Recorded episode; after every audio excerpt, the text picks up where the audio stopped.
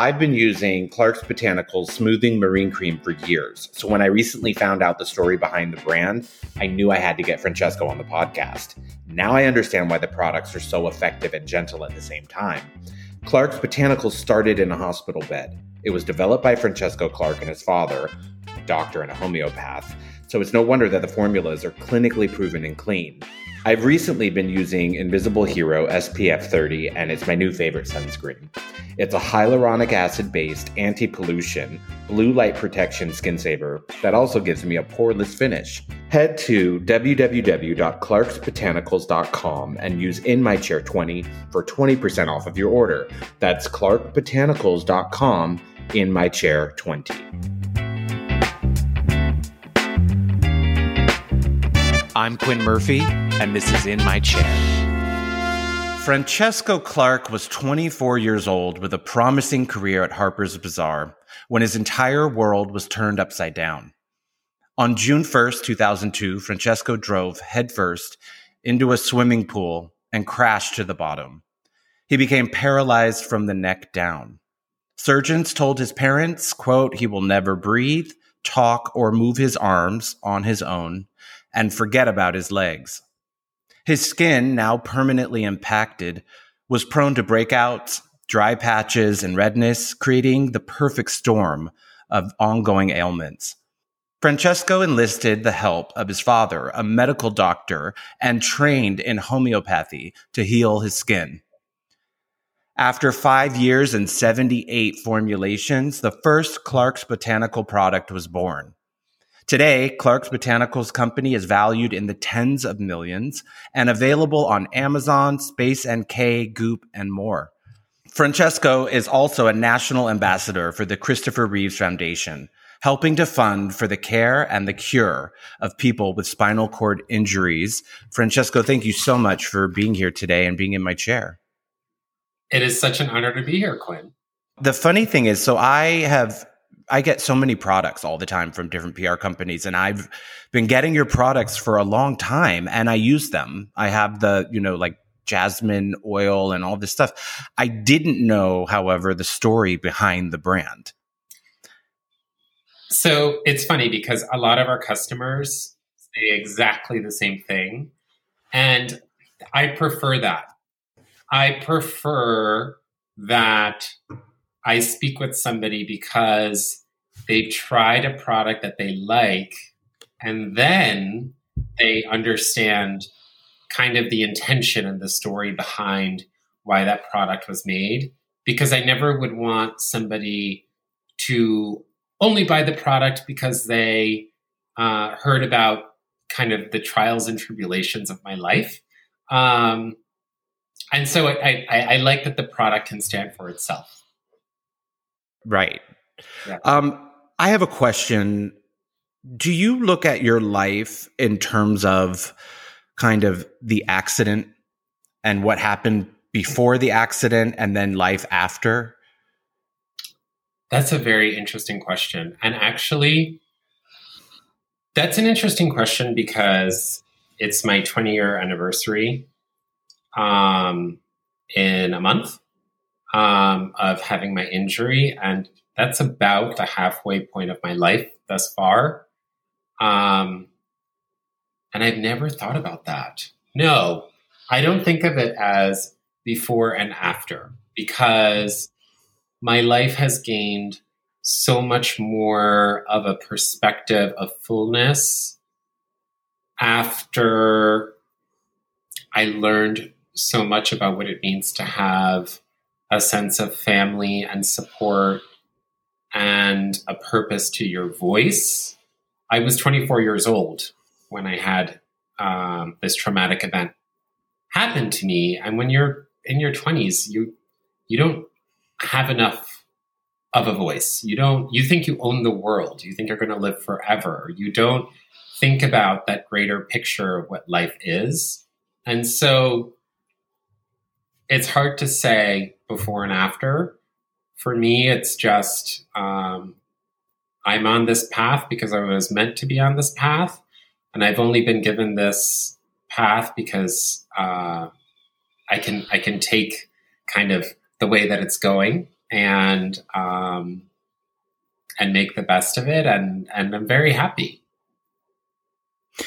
I want to know a little bit before we get into the accident and then the creation of your brand. What how would you describe your life and you as a person before that? Um, it's funny because my my best friends, uh, when I was in the ICU, were having these conversations um, because each one of them would would come into the hospital room while I was intubated. I was on life support for almost two weeks, and um, one of my friends was flying back from Japan and she said, Of course he's going to be okay. It's, it's Francesco. And I didn't know that she had said that. But the other, one of the other friends that was in that conversation relayed that to me. And it gave me this sense of support. And at the same time, them realizing you're the same. You're, of course, you're going to be okay. It's still you. You're mm. still you. And that's why I don't I don't think I am that much different. I say the same bad jokes that I said before. I laugh at the same you know, I watch the same stupid things that I watched before. Right. I have always been kind of that little bit more of a talker. I I want people to have a good time and to feel comfortable um, when I'm on, when I'm in a like a room with them or any sort of space with them. And so I always fall into being that type of person. That has not changed. Um, I think. Were you an overachiever? Yes, um, not because I felt like I should be, but I, I worked harder because I felt like I wasn't, I, I felt like I wasn't as smart as my friends. And I felt like I wasn't as funny as my friends. And so for me, working hard meant just being part of kind of my circle of, of friends. Mm-hmm. Why did you feel you weren't as smart as your friends?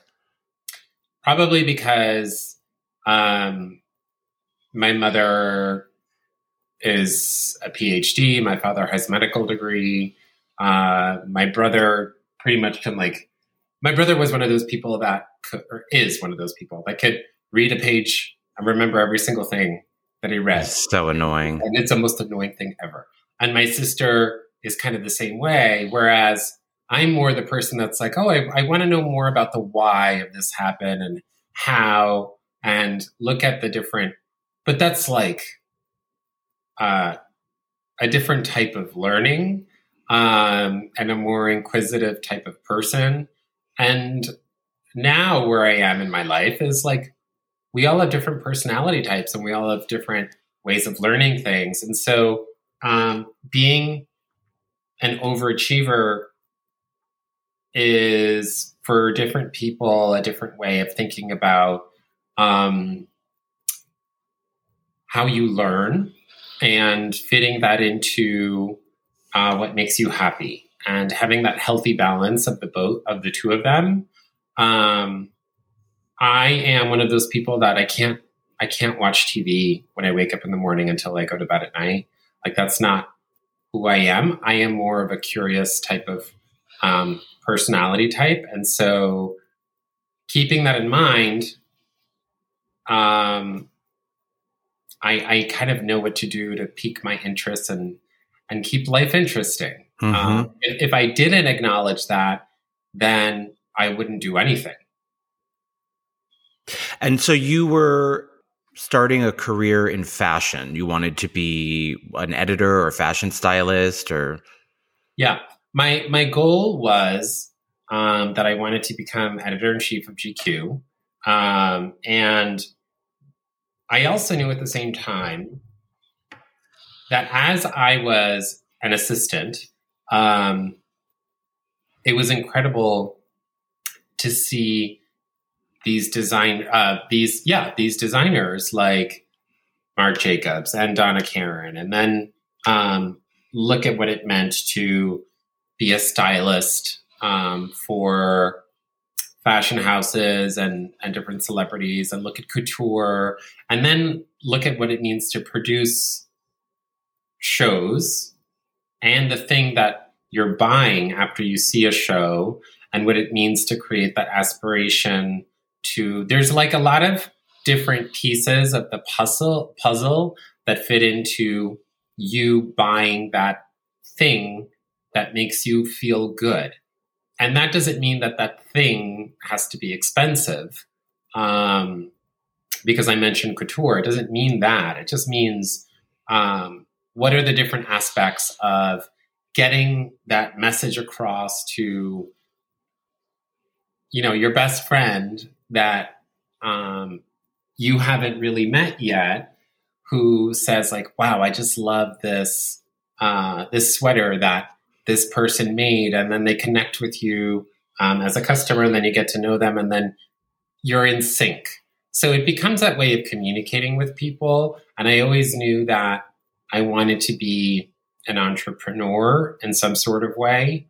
Um, I did just, you study that? No no you no, didn't go to undergrad at FIT or study fashion marketing or anything like that no i um, i i went to johns hopkins and i double majored in international relations and romance languages, and my goal was to become a diplomat. Um, and I took the foreign service exam, and and uh, I don't think my family expected me to pass. But then when I passed, they were like, "Oh God, you're going to get shipped to Iraq," and I'm like, "Probably, you know, I probably will be shipped to somewhere that um, is not like the safest place." Because that's what happens in the first couple of years that you get into that line of work. But um, it was an exciting opportunity for me, and um, my both of my parents um, freaked out, and I said, you know what, I understand your point of view as well, and so before saying yes, I um, I thought about what I would want to do, and I started working in in media and magazines. So what and then last before we get to the next chapter is what was your social life like? Cuz I I believe that you were at a rental, you had uh, you know, you were starting your life as a young man. What what was that part of your life like? I was just as social as I am now. Mm-hmm. And I think that that aspect of me doesn't will never change, no matter what. Um, my point of existence is connecting with other people and wanting to hear and have that empathetic kind of connection with somebody like like you and I are having now, where we're mm-hmm. we're talking, we're connecting, um, and we're being social. I'm I've never been not like that it's I've always been like that. Mm-hmm. Um, so you know, with with work um, and working in in magazines before, uh, there's a part of work that, and it's very different now than it was before, but it was very much about your people to people communication skills. I think that during COVID, it took such a dramatic turn um, for for everybody because suddenly you had to think about keeping that personal connection and make it meaningful without the ability to uh, meet up in person mm-hmm. and to see somebody face to face without a computer screen. And it it, it took a, a big adjustment um, for everybody, and that's exactly what it felt like when I um, first sustained my spinal cord injury because I felt very detached.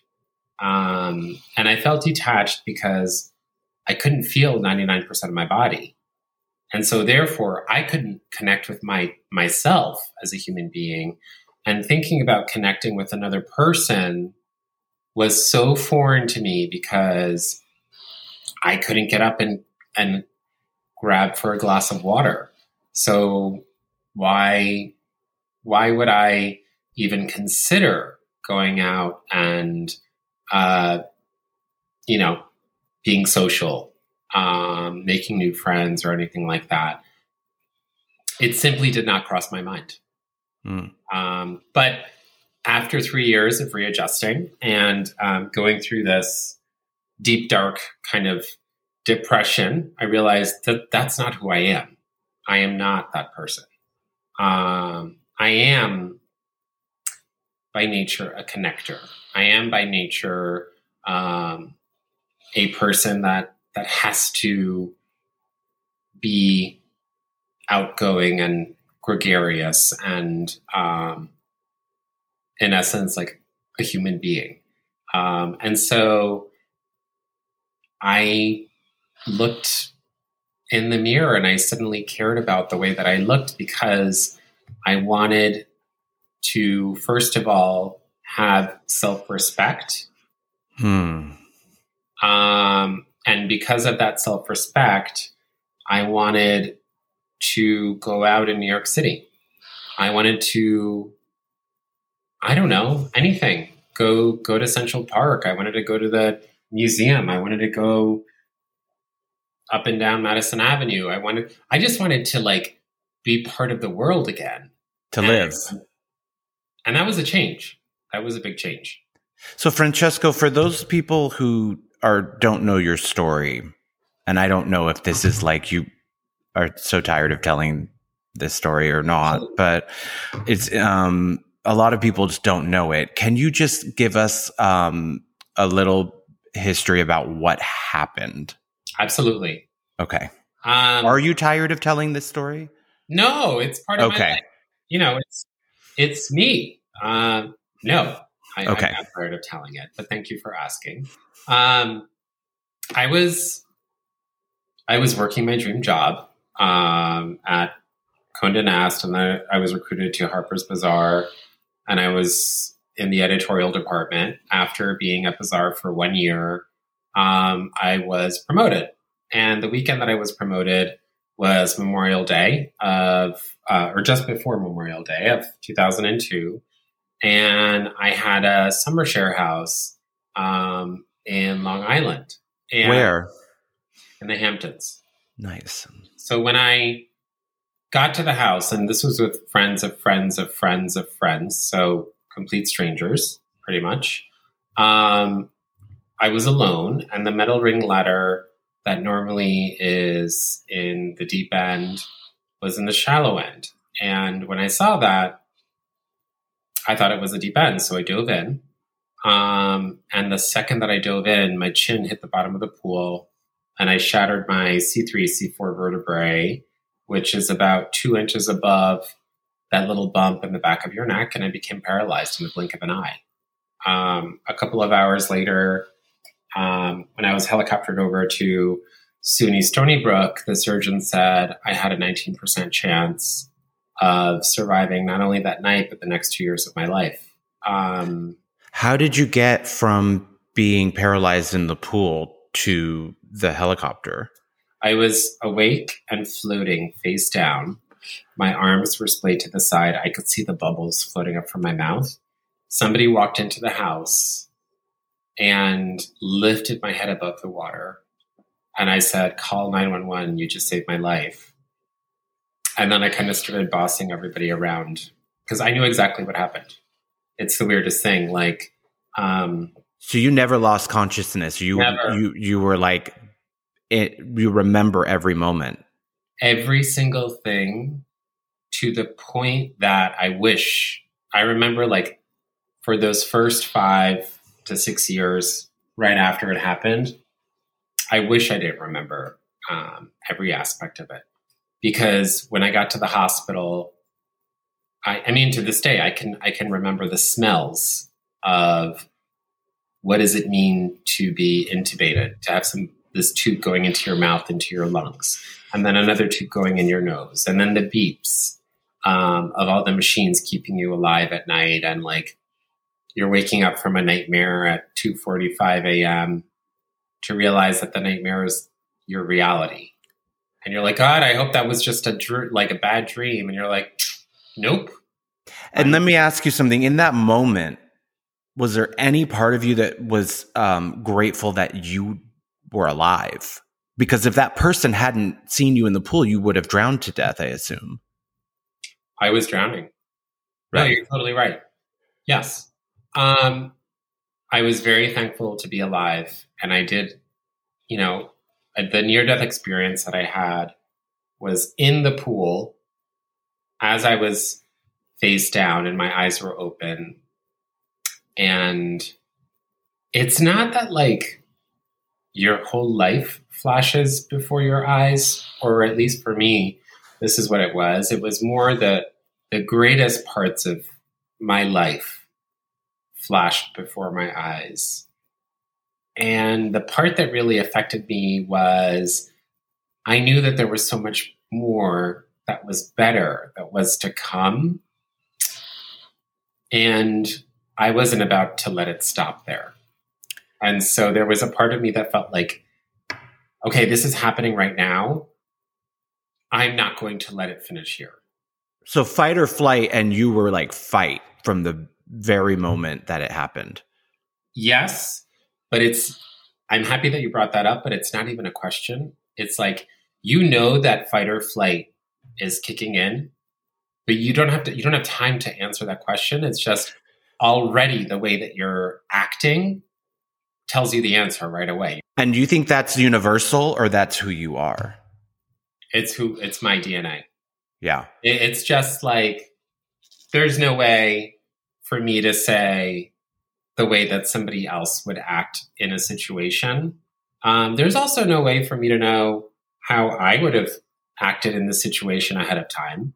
Um, but it's also second nature. And it's like, I never had to think about what it meant to be, you know, a fighter or somebody who would kind of run away and give up. It just kicked in. And that never, when you were in rehabilitation and those moments when I imagine it takes a while to process everything that's happened, right? Like, oh, yeah. it, I mean, oh, maybe even still, but how did you ever have a moment where you were like, I can't do this or, um, you know, I, I don't see how this is going to play out in a way that I will be happy with or you just were like a fighter the entire time? I that's a very good question. Thank you. um, I have to say this about my experience is it was not as difficult for me to deal with everything that happened when I think about it myself. When I think about what happened to me and the amount of trauma that it put my family through, that is what gave me a lot of grief. And that is the part that um, I couldn't deal with. So the near death experience, while it made me grateful for me to be alive, it caused a sense of post traumatic stress in seeing that it affected my my my brother, my sister, my mother and my father. Like it affected your close family. Um, and then in seeing the reflection of like the way that they were sleeping by my bedside in the hospital every day, taking t- turns coming to visit me. Um, you know, sometimes it was two two hours in traffic after work for them to come, and seeing the amount of anguish that it put them through.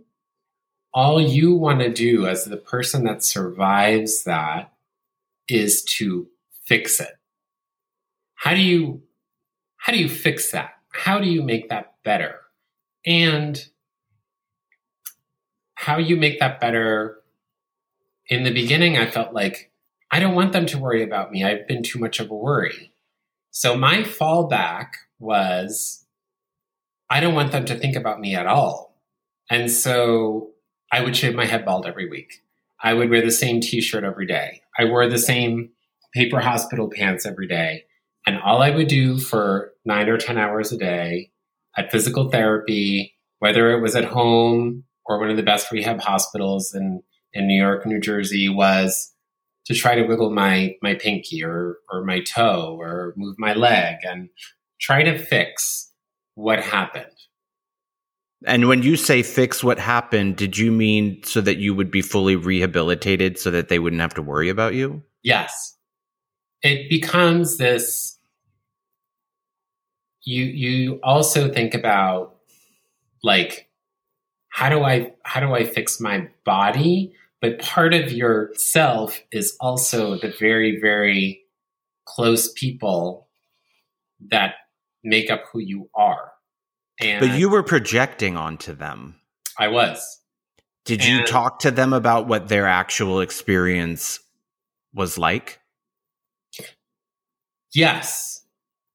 But it's never really, you don't really know what their actual experience is like and, until you live through it. And um, I yes. it's funny because I hear you saying that you didn't want them to see certain parts of you because you didn't want them to feel bad. And I'm sure they didn't want you to see certain aspects of them because they didn't want you to feel oh. badly for them. So there's oh. kind of this thing all around that's like no one is just like flat footed saying like this is where we are because everyone's so worried about the other party. That is very true there is there is you know a slap of reality that you deal with when you have um, a traumatic life changing injury where you do have to talk about you know insurance. And i do need um, people to help care for me um, outside of my family. And so there was no ignoring it. There was no way of um, oh let's not talk about it and oh let's not you know think about what it means to plan for quality of life and to care. Um, no you have to. You have to i constantly have to plan um, for my days ahead because i can't do things on my own like i could before. And that's okay. It's just the way that my life is. But it also means you can't ignore it. And right. um, yes, there is a sense of you wanting to protect the people that you care for. Um, but but imagining understanding the amount of of uh, grief of hearing you know one of the best doctors say you're not going to live and then seeing the effects of that um, and then you do live it just makes you it, it's not a bad thing because it makes you appreciate um, that strength and that bond that you have with these people. And in appreciating that i also want to thank them for everything that they've done and that they always continue to do. Um, what does your day look like every day, like right now. Yeah. Like um, what does it what is your life like from from day to day? Oh, it depends on the day. I mean, like mm-hmm. I'm not I'm certainly not recording these like podcasts with you every day, but like right. um I am constantly needing to to think in ways that I'm more of a multitasker. So there are certain things that I have to do at the same time as I'm on conference calls, for example. So I have a machine that stands that I that I use that I use to stand every day, and I use it for an hour, and I'll be on conference calls while I do that. Whereas, whereas in the beginning of me adjusting, I would only be standing and not even think about like working or having a mm-hmm. job because I didn't even know that that was a possibility and also like none of this technology um, was really readily available at the time. So all I could do was this one thing. And then what I started to ask myself was like, well, why can't I, you know, have a spinal cord injury and do something? Why can't I do physical therapy and do something? Why does everything have to be or? And so, in thinking about it that way, it made life more fun. Um, not everything was one dimensional. Not everything was about um, physical therapy. Not everything was about. Um, it, it kind of like it wasn't. It wasn't only through this lens of um, being in a wheelchair, and right. it was more of I'm a human being. You're a human being, and um, I don't know by by you know, for example, I, I was at a uh, a work meeting and I didn't want to go home, and um, my partner and I went to go see the Cher show because it was cheap tickets that day, and we had a lot of fun. But it's like you know, it's fun. You want to have fun. You want to be. Mm-hmm. Um, you want to live a full life, and um, at the same time, everybody has things that happens in their lives. Mine is visible, many people have things that are not visible. So if you're walking down the street, you don't know what's going on in everybody else's lives. Um, what's interesting about Clark's Botanicals is that, like, if I'm speaking to somebody about the deep moisture mask, as an example, um, by the end of the conversation, they're telling me a story that a life story that has affected them through a loved one or themselves, but we're talking about a moisturizer. And you're talking about a product that you would assume would be only about something that's very shallow and frivolous, but in reality brings a lot of meaning and self care and um, voice um, to people because it makes you feel good and it make, gives you that opportunity to look in the mirror and and kind of face yourself. Even if it's just for like 2 to 3 minutes a day you're able to have that conversation with yourself and think about like what do I want to do today? Who do I want to be to get that done?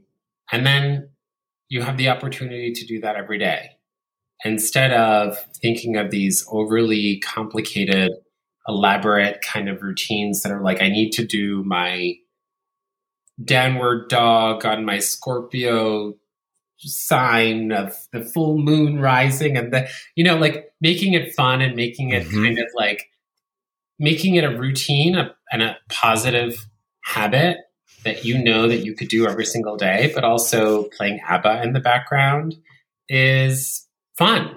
It makes it, we're all human. We all we all want to to think that way. Part of the reason that I have every guest on the show is the main thing is no matter what their achievements or and everybody I have on is really, you know, achieved a lot is I want to learn from them. I have definitely suffered with depression growing up and uh, through the years, and I haven't dealt with any of the level of trauma that you have. Um, I don't even think that, and honestly, I don't think that I would be capable of doing what you've done. I, I'm strong in some ways, but I don't think I had, I would have the strength that you do, which is why I was asking you so much about your life before. I'm like, are you just that person who has this life force that I can't even learn from because you're, you're just, your DNA is so different from mine? How did you go from um because you mentioned that you did feel depressed oh yeah. to get out of it? Oh um well first of all thank you. Um but secondly you don't know.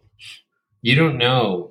Um you everybody is capable of so many things um i sincerely hope that you never have to go through any sort of trauma to realize that. Um, and the goal is to not have to go through any sort of trauma to realize what you can achieve. Um, you should be I would have loved to have uh, to realize that in my 20s without having uh, lived through trauma. So I just want to say that first. Um, but the depression that I dealt with afterwards, how did I get out of it? I had enough. I had, um, in dealing with post traumatic stress disorder and this very deep depression for three years and, and readjusting to my life in um, and adjusting to to being in a wheelchair, um, I had to realize after a while, and it was the day that Christopher Reeve passed away, Superman suddenly was gone. And when Superman uh, was gone, I realized that he did so much. Um, he challenged everybody in a way that was very productive and positive. And why couldn't I do that? Um, why is another human being allowed to live your dream life except for you? Um, everybody, everybody has 24 hours in a day. They don't have a right. Nobody has a right over you to the life that you're really dreaming of and thinking about what it means to be successful. So that part of it, and it's such a basic, like self helpy kind of message that you think about, but that's the reality is that like nobody else has a right to that more than you. Um, and I started to think about like, well, why not? Why shouldn't I do more? Why shouldn't I um, think about what I want to achieve in my life and why can't I have a right to be happy?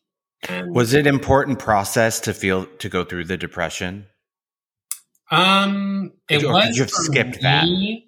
that? It really, it was for me, and only in the sense that I realized this is not who I am. Um, I had, I personally had to go through to the absolute bottom that I could be to then I felt like I exploded up from there because I said, everything has to change.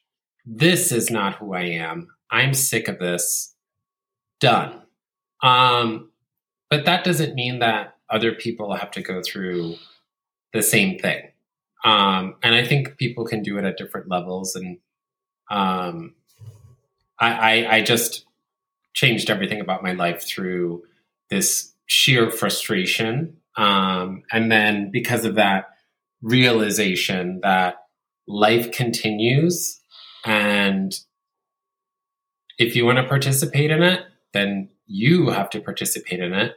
If you don't, then it's your it's on you as well. Um, Did you get I, outside help in terms of therapy or any oh, yeah. uh, med- meds? Oh. Like, you know? No, I, I mean, outside therapy, 100%. Even when I was uh, an inpatient at Mount Sinai, we had group therapy session. We had group therapy sessions that um, I was in charge of sometimes. We had different people that were in charge of them, but I was, it was so much fun to like do group therapy with everybody that I was just that was already in your world, and I loved it. Of, I mean, right. it was so nice to like speak with other people that went through similar experiences and connect with them on how to cope, um, and connect with them on what are you doing to to get through like a hard week or a hard day and sometimes it would be very difficult discussions but sometimes it was fun mm-hmm. um, yeah so but you said you did not go to any uh, meds like Lexapro or anything like that. Like no, I, I didn't take medication.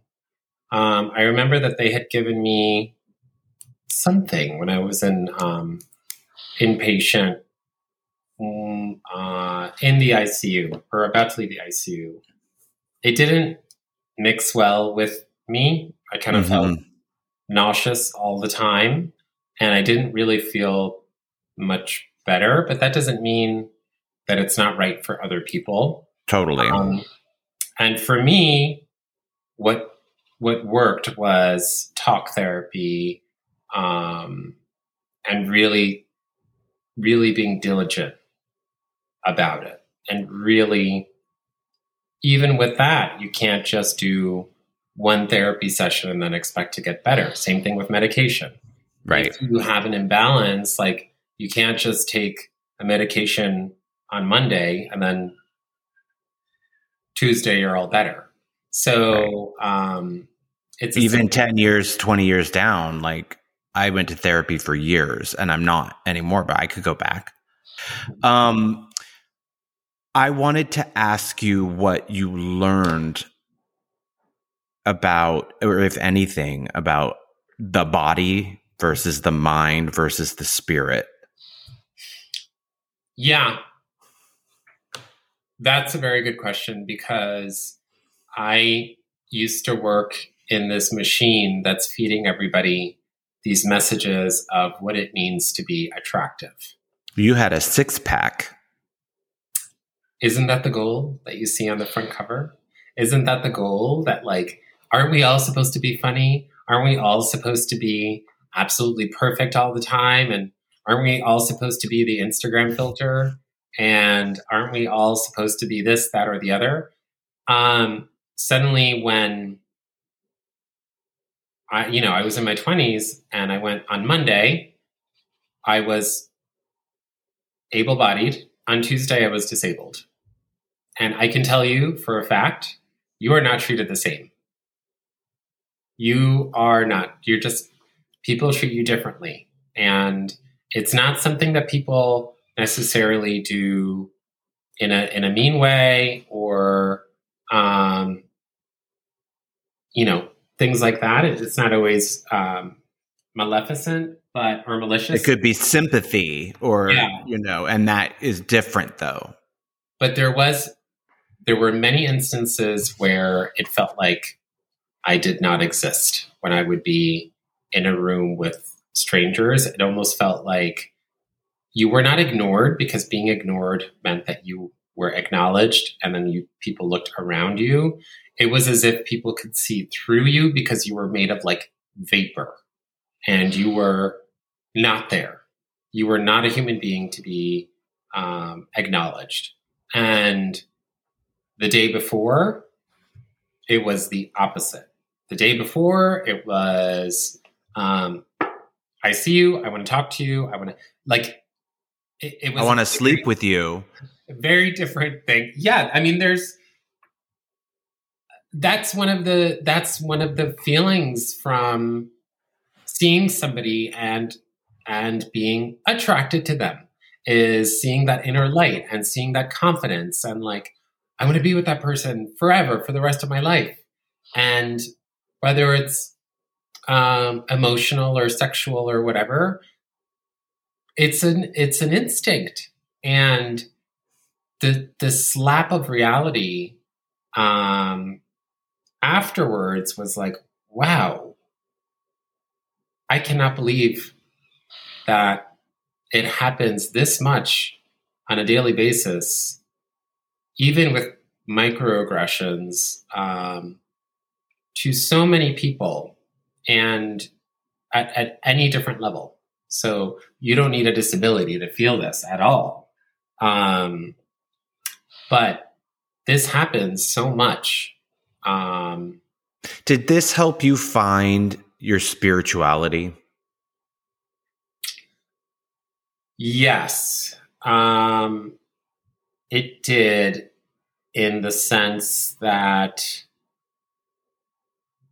I'm able to tap into the people that I that I know and love that are either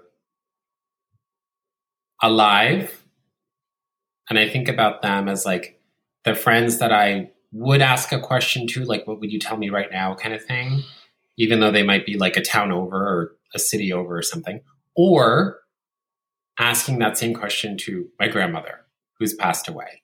So that sense of something that's bigger than us, yes, I do think of that. You have faith.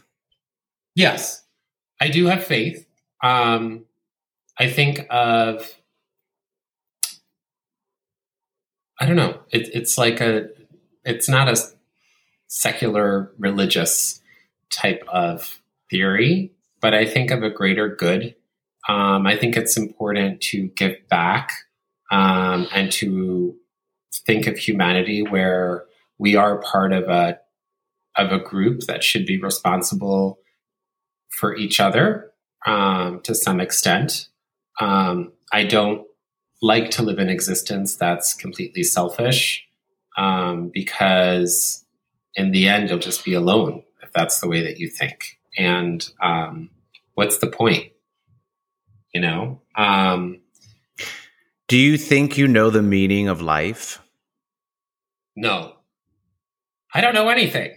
Are you kidding me? I feel like I don't know. I I, I, think you know a lot more than than I do. I mean, I think I if you've think gone through what you've gone through and can get up and defy the odds and have this successful brand and have purpose and passion, um, I think you have a lot to that you that you could teach people.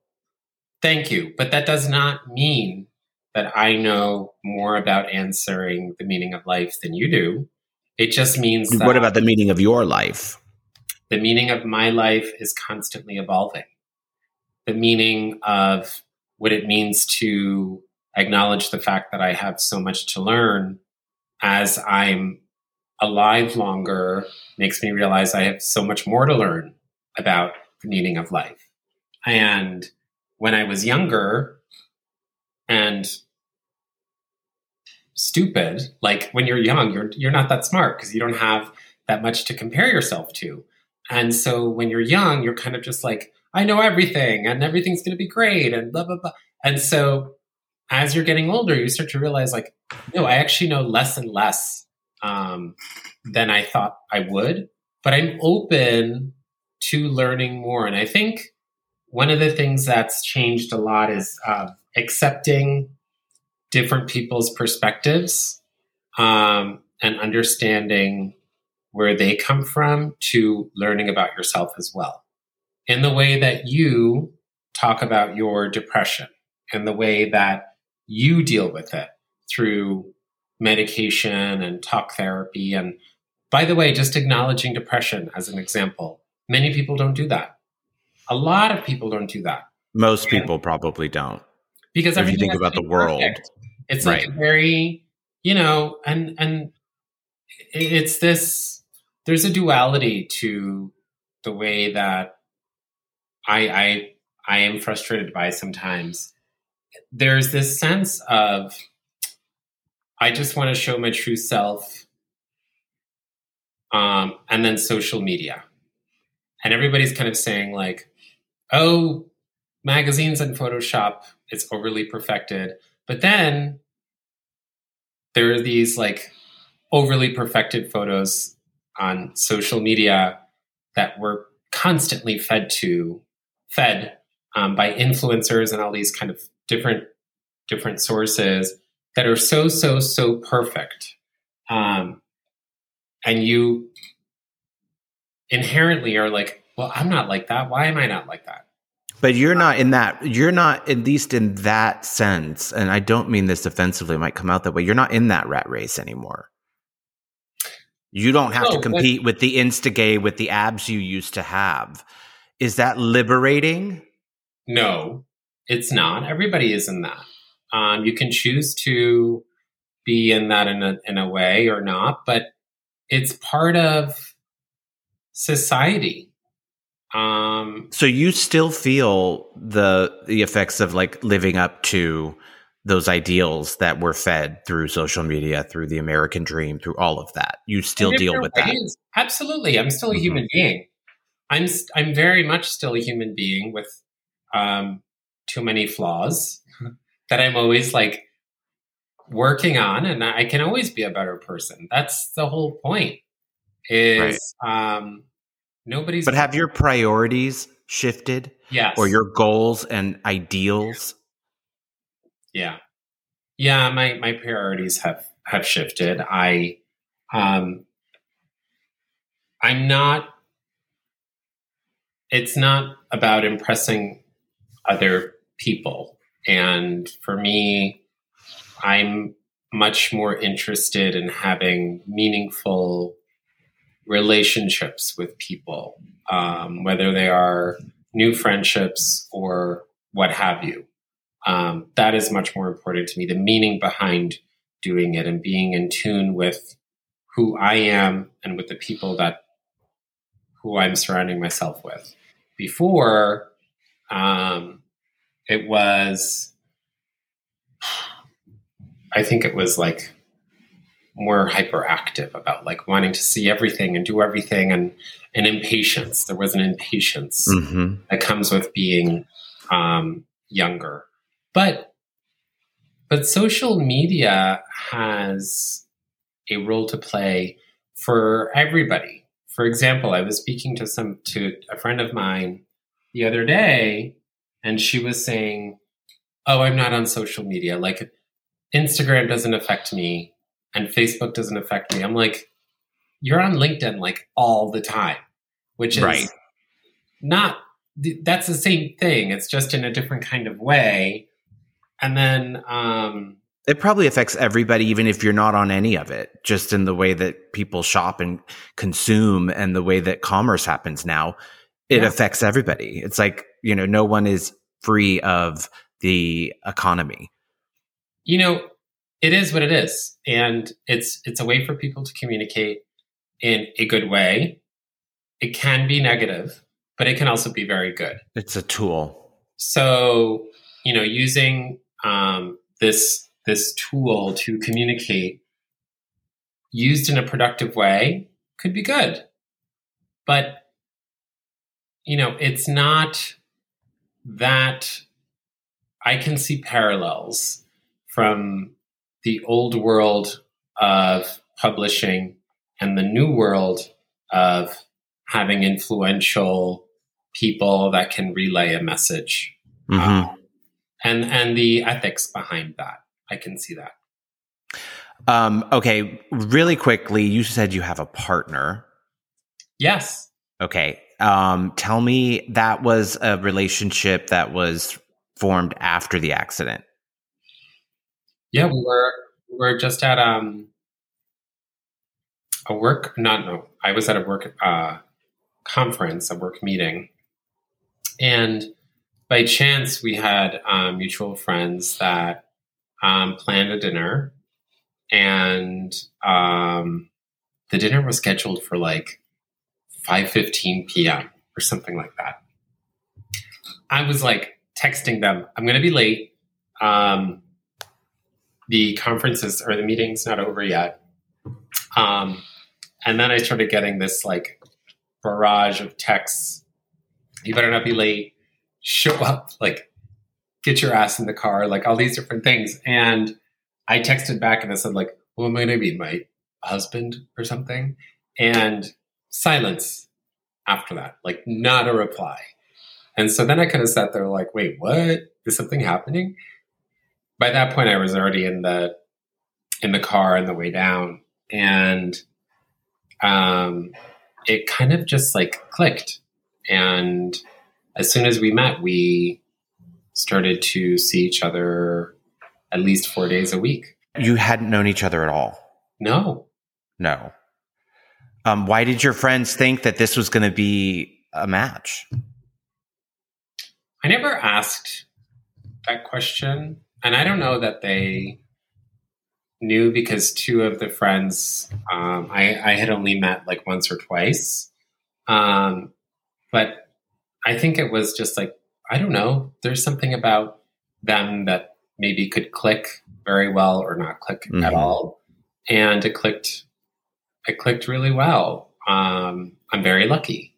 And, and you guys have been together for a while. Yeah. He is not uh, have spinal injury or in a wheelchair. No, no, no, no, no. And he works in uh, renewable energy. So a completely different, different, yeah, industry and yeah. So I want to go back now and talk about the brand. You decided because of your body wasn't able to sweat, is what I read. You needed products specifically for, you know, the different, you know, issues that you were having. Was there not anything already available from a doctor, from, you know, a chemist or whatever that on the market? Why did you decide that you wanted to make the product? I never I never formulated Clark's Botanicals to sell it to other people. I created Clark's Botanicals and it started with the smoothing marine cream.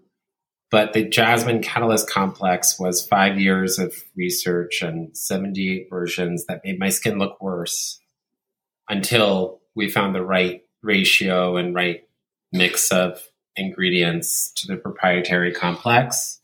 Um, but it was purely an emotional and psychological exercise because that day that I decided to become an active participant in my own life is the day that I looked in the mirror for the first time in three years.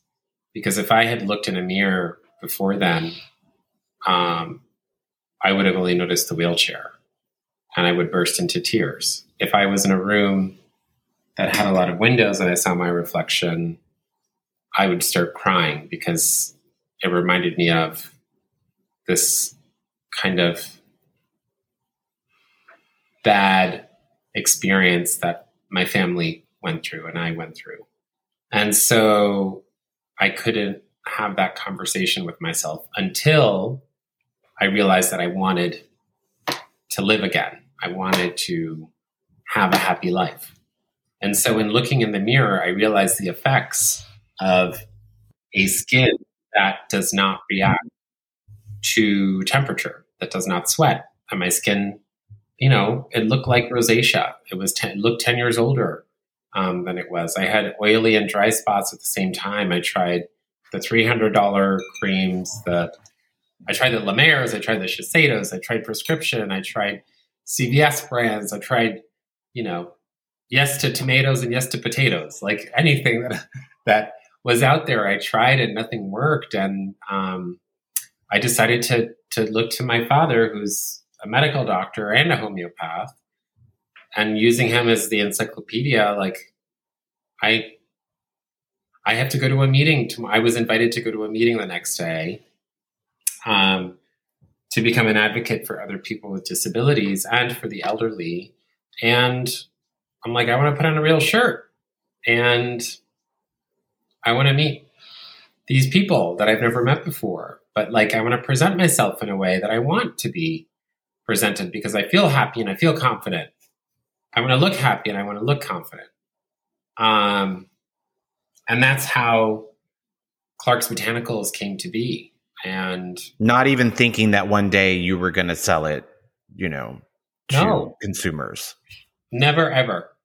So, how did you get from that, having this great product, to getting it on shelves or you know to consumers so glenda bailey was the editor in chief of harper's bazaar and when i worked there um, she's she was always just lovely um, to work with and she after my injury um, she called me in to meet with her for tea in uh, at the hearst building and I couldn't afford an aide or anything at the time. So my sister was in medical school and also like driving me around to see friends and do things like that. And my sister was like, let's go, let's do it.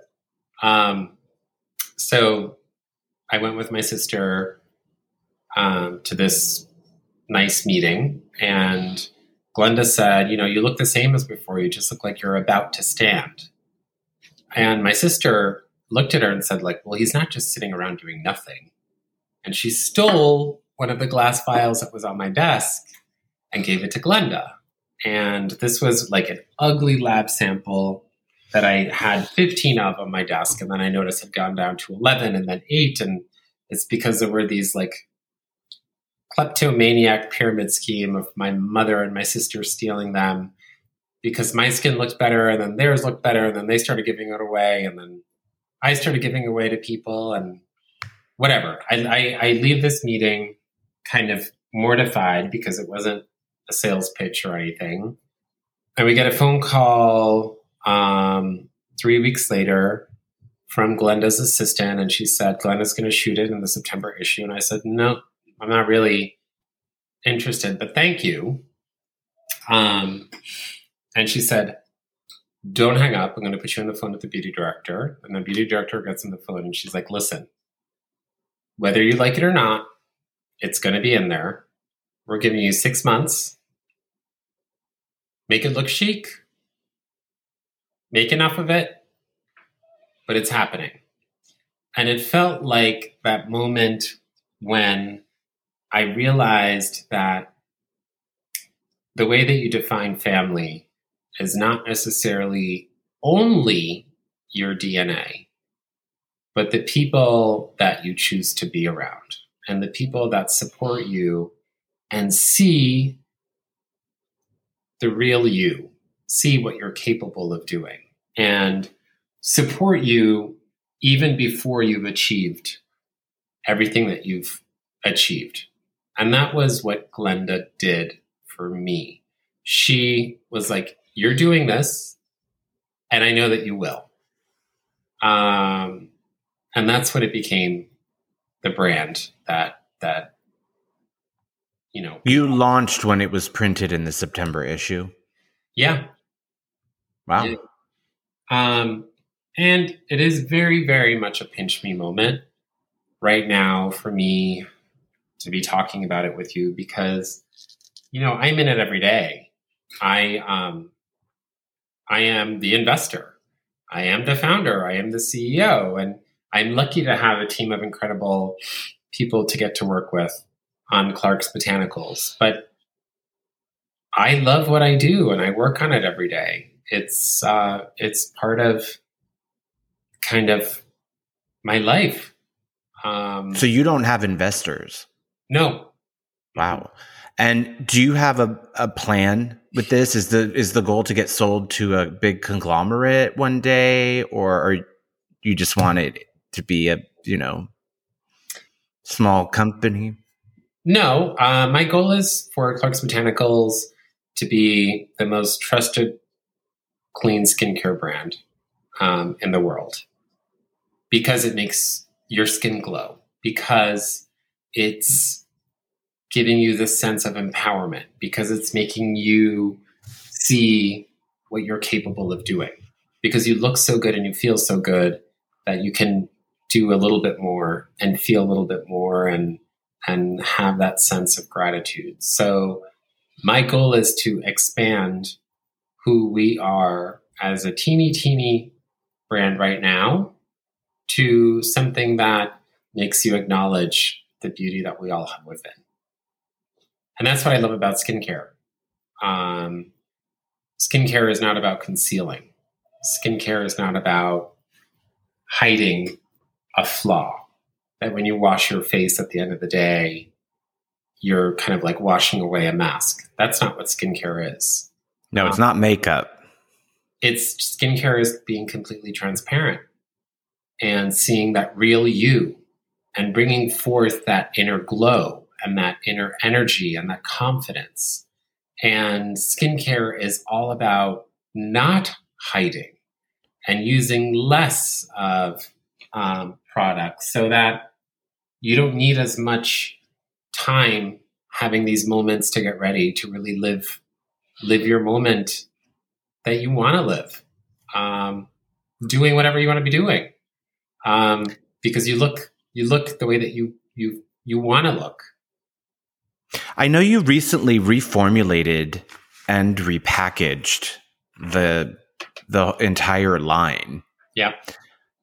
To be, you know, cleaner and greener and more environmentally um, you know, conscious. But is that expensive? Yes. it is. And it's so sad, but it's getting better. I mean, the wonderful thing about speaking um, about sustainability and using packaging that is sustainable now is that, you know, when we launched, we were the first clean skincare brand. Um, Wait, never, what? we, we never we never even thought about what that meant, but it's the way that I was raised because I was given antibiotics whenever I needed them growing up, but I also have blood work done twice a year and I get vitamin drips uh, once a week based on the blood work. That is the essence of clean beauty, having science when you need it and the best of nature and mostly nature um, when whenever you can. So it's creating kind of this happy marriage of nature and science to give you the best results.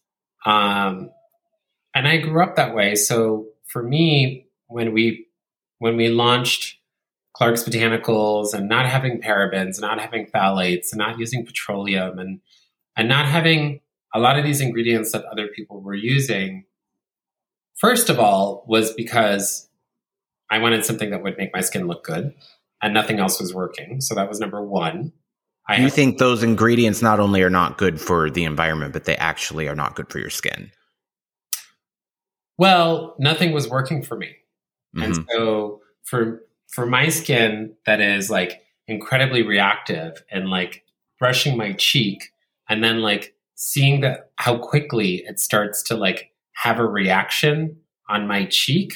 Imagine if you're putting on a product that does that and what the effects are all day. But understanding um, what it means to have a formulation of something that not only is sustainable, but also is immunostimulating and improving your skin over time can be very impactful. And um, being clean for me, I don't know. I don't even I, I, I, don't even think about it that way. I think more yeah. about like how do you innovate nature? How do you make natural ingredients innovative? And how do you have the most beautiful skin that you can have? Yeah. So your products are by no means the most expensive on the market. They're no. also not cheap. No. In terms of, you know, cheap whatever that means to people. Right. Do you feel like like that the price point is as affordable as possible given that it's responsible and clean and that your mm-hmm. customer is willing to pay that because they know that? Everything about Clark's Botanicals is based on intention. So, my number one goal is for you to spend less time in front of the mirror and to have your skin look the best it's ever looked. What that means for me, and with somebody, you know, I have a physical disability. I have less time to get ready because it takes me longer to get ready. So I need overachieving products where I'm putting on the Retinol Rescue Overnight Cream at night I don't have time to put on three products. I have time to put on one product, but I'm expecting better results. So if you're buying one of our products, you should be expecting to be replacing three traditional products that are on your bathroom shelf. They are, Clark's Botanicals is not less expensive, but it is replacing two or three products that you're typically using. So you don't need to be using very much product of our product. You need to use very little of it, in fact, which everybody hates when I say that on my team. Because you want to sell, you want people to buy every month. Well, they want that, but I'm just like, no. Right.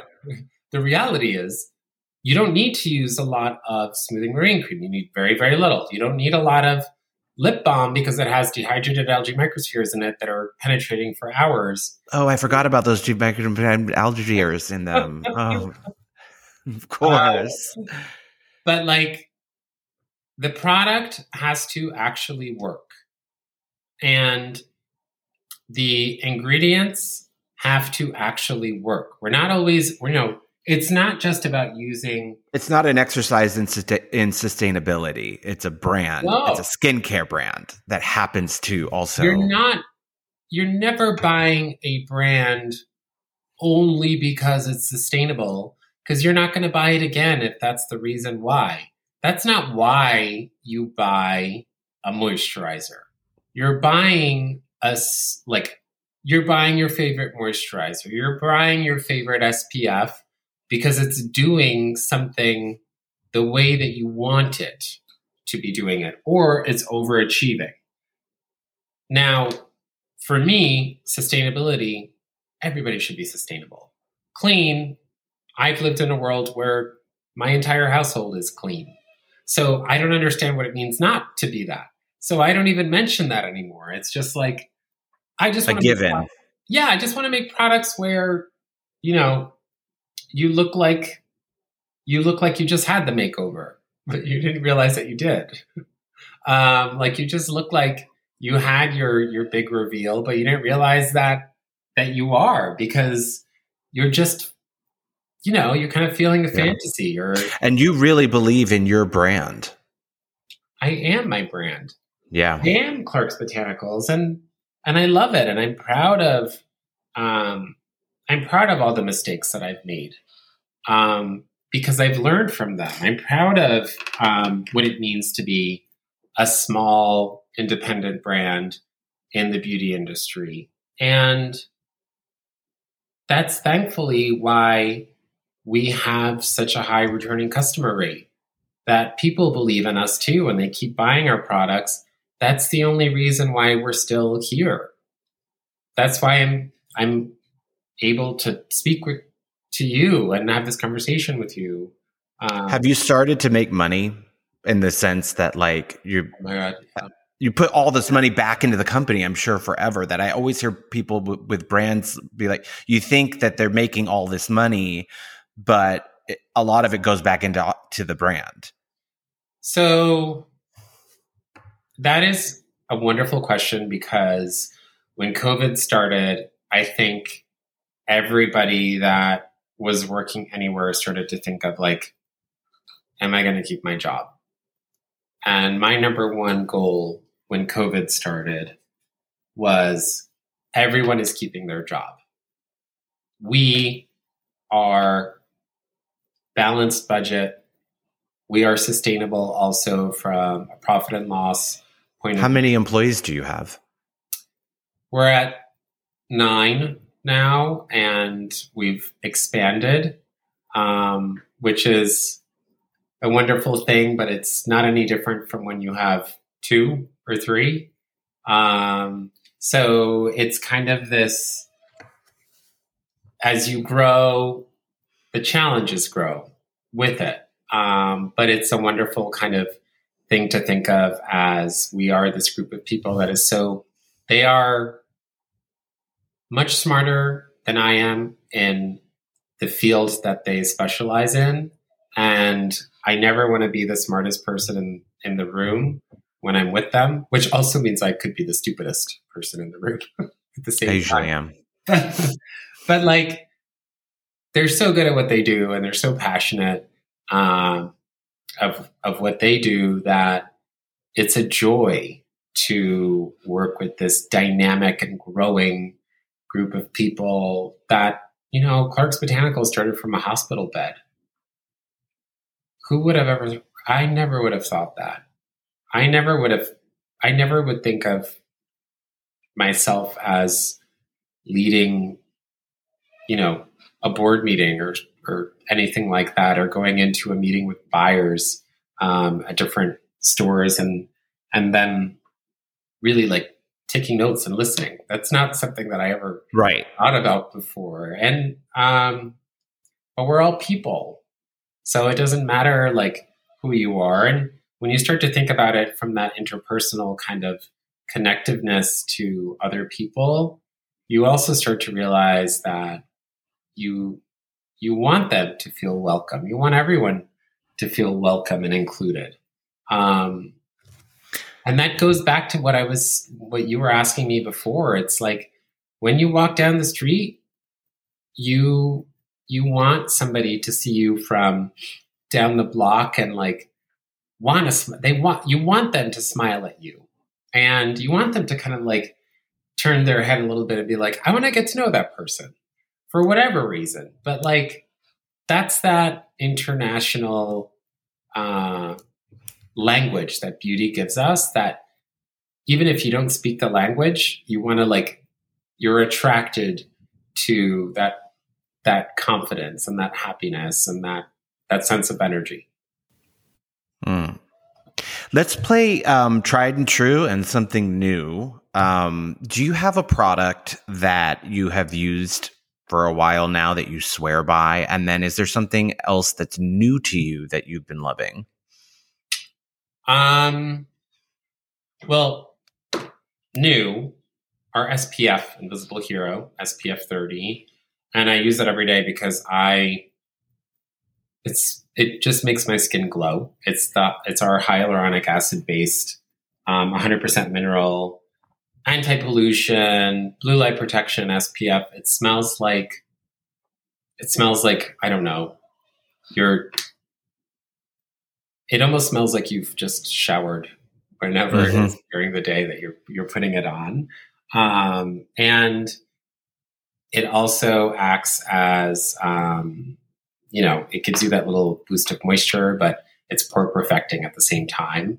Um, tried and true. I received that a few weeks, I think a month oh, ago, a few weeks ago, and I've been using it every day, and I love it. Oh, yeah. Um, I, I have to say, SPF is not easy. Um, I've been wearing SPF since I was like 21. So, you know, for at least five years now. And um, I won't go outside without SPF. I know. As a, as a 26 uh, year old myself, it's, mm-hmm. it's one of those things that I swear by. What you have to do. Yes. But you know what it is? Like, I also like the way that it feels on my skin. I like the way that I get that instant kind of um, boost. And the old SPFs that I'm sure you and I have both tried, there was one I remember that I was using um, in the 90s when I was in college. I thought I looked normal, but then somebody took a photo and it had the flash on. Oh. I could see like white spots all over my face. Yeah. And it was like the wall of shame because one of my friends um, had taken that photo and she put it up like in one of those like huge clear photo kind of montages that people used to put on their walls. Mm-hmm. And I was like, that is the most embarrassing photo of me. I always found the, the mineral before to be hard for men because women could put makeup on top. Yeah. You know, but for men, I was always was like, oh, but then I just even more like ghostly, you know, but they have come a long ways, I would say. And the other thing I like about the mineral ones is that they work right away. So like a lot of times you're like running out of the house and you, you know, once you put them on, it's a physical barrier and you yeah. just you really like you could put it on and go for a run or go for a walk and be like, okay, I'm I'm okay. And you bring up a really good point because um, the difference between our female customers and our ma- male customers that I've come to learn, even from my personal experience and what you just said, is that men expect their skin to look good like immediately after using a product, and they don't want anyone to know any product that they use. Like right. men are the I woke up like this demographic. The female demographic is very different from my experience, where they are much more willing to try something new. And oh, if there's a new ingredient that has, you know, some sort of research behind it and sounds interesting, they're more willing to try it. Um, and they're less loyal to a brand that they might have used for a couple of years, which actually is kind of a welcoming person to to launch a new business with because they're willing to give you a, a shot and um, they're willing to do that. Whereas women follow trend more. Well, men will use the same thing for like 10 years. As long as you don't know I'm wearing it, I'm using it. As long as I look, if I look good, yeah you have me for life um, and i never really thought about that but the way that you described it is very much the way that i also used products um, historically myself and then in looking at like the way that our um, customers have conversations with us, it's very much the same way. Yeah. It's very much. Do you have a tried and true? Our lip balm. Oh. Ultra rich lip balm. And the reason why is, um, you know, growing up in Italy, I always used to use Labello. Um, and it smells like when I used to go skiing, like there's a little bit of coconut in there, a little bit of something. But then after a couple of minutes, like my my lips would feel dry. And so in creating our ultra rich lip balm, I wanted a lip balm that would be um, healing, um, hydrating, and would work for hours, not just for minutes, and not be petroleum based. And that um, almost gave me like a little bit of a breakdown to like create the lip balm because it's not an easy product to make and um, at the same time it took the most time uh, to formulate I need to try that because I I'm like use lip balm all. I just have dry lips all the time. what's And your so- favorite lip balm You know, I use homeoplasmine a lot. Oh, Uh, I the French. that. It's the French like neosporin. Like every French household has homeoplasmine in their. Oh, it's yeah, sold at yes. the pharmacy. It's Yeah. pink. Um, I really like it before bed. It just stay because it's so thick. It just stays put like on top of the lip. Um, so I'll use that, and then otherwise during the day, um, I just you know I cheat. I go to every every brand. I do like ones that have SPF in them for daytime, but you know, Yeah. I haven't found my holy grail daytime one. I have to try yours, or you know, using it at night. Um, okay, we're. I have a few more questions. I wanted to know: Are you in pain? no um, i feel so i feel pain in different ways um, than you might so when i'm in for example if my left foot is not placed the right way in the wheelchair you can draw a line down my forehead and i'll sweat on the opposite side so if Oh, if my left foot is in pain, the right side of my forehead will sweat and my right shoulder will sweat. And the same thing for the right leg, the left side of my forehead will sweat and my left shoulder will sweat. I don't sweat when it's hot outside, only when I'm in pain. But it's like that is already when I'm in a lot of pain after a significant amount of time that my body is trying to tell me something. hmm But day to day, you're not in pain. No, no. Okay, I'm glad to hear that. Yeah. Um, and what is your goal in terms of your physicality? I am so it's very important to me to get back to to medical research. So I'm on the board of the Johns Hopkins Berman Institute of Bioethics, and I'm also on the board of the New York Stem Cell Foundation, and I'm one of the ambassadors of the Christopher Reeve Foundation. So I want to be part of a cure not just for spinal cord injuries, but for many other um, chronic diseases and other diseases. And what I love about working with Johns Hopkins and NYSCF is that it's looking at diabetes and looking at Alzheimer's and looking at um, multiple sclerosis and a lot of different um, diseases that when you when you think about helping to be part of a cure for one type of disease or chronic condition, then it actually creates a domino effect of cures for others. Um, so it's never just about doing something that's only good for me. Um, it also is about um, being part of what it means to be kind of responsible. And so, getting back to your question, yes, I think I will be gaining more movement because they've already been wrong about me a dozen times where they said, I'll never speak on my own and I'll never breathe because my left vocal cord was paralyzed and I was on a ventilator and I couldn't move my arms. And now I don't shut up and I move my arms all the time. So, um, why can't they be wrong about other things? And for the final question, if you could go back in time and meet yourself somewhere, where would it be and what would you say? Oh my word.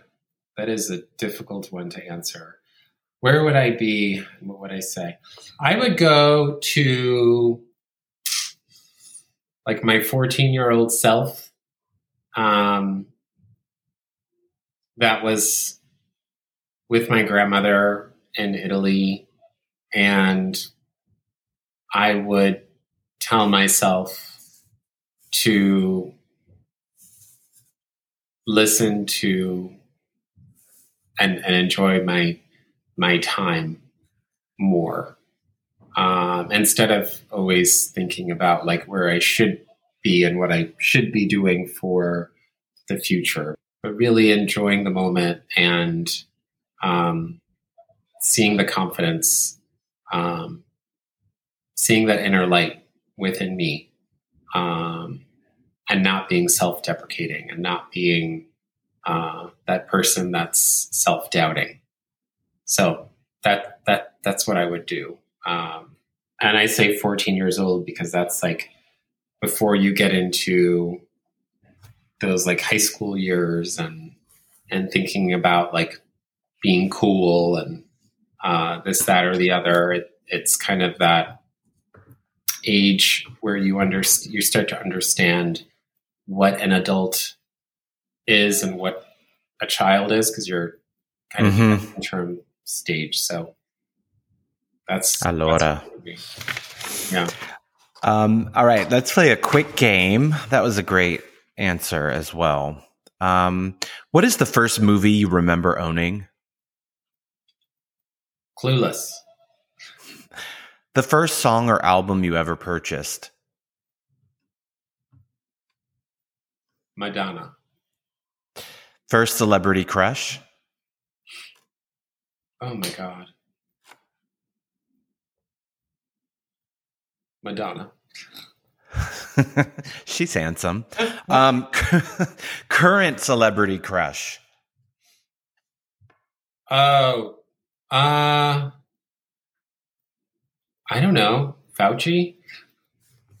Yeah. Tina Fey. Also Tina Fey. I'm rewatching 30 Rock. So anybody that's been on anybody that was on 30 Rock or um Unbreakable. Alec Baldwin. Alec Baldwin. Uh anybody like that. Okay. With you know what it is? I think um Conan O'Brien. Somebody oh. with um Stephen Colbert. Somebody with a sense of humor that connects with other people that um doesn't take themselves so seriously, but is like so smart that I, I don't want to wordsmith any of them, but right, just having that um, funny exchange and that healthy dialogue with them that that's the person that I end up thinking is um, attractive because of the way that they use imagination and humor. I agree. So smart. They're funny. Um, your favorite book?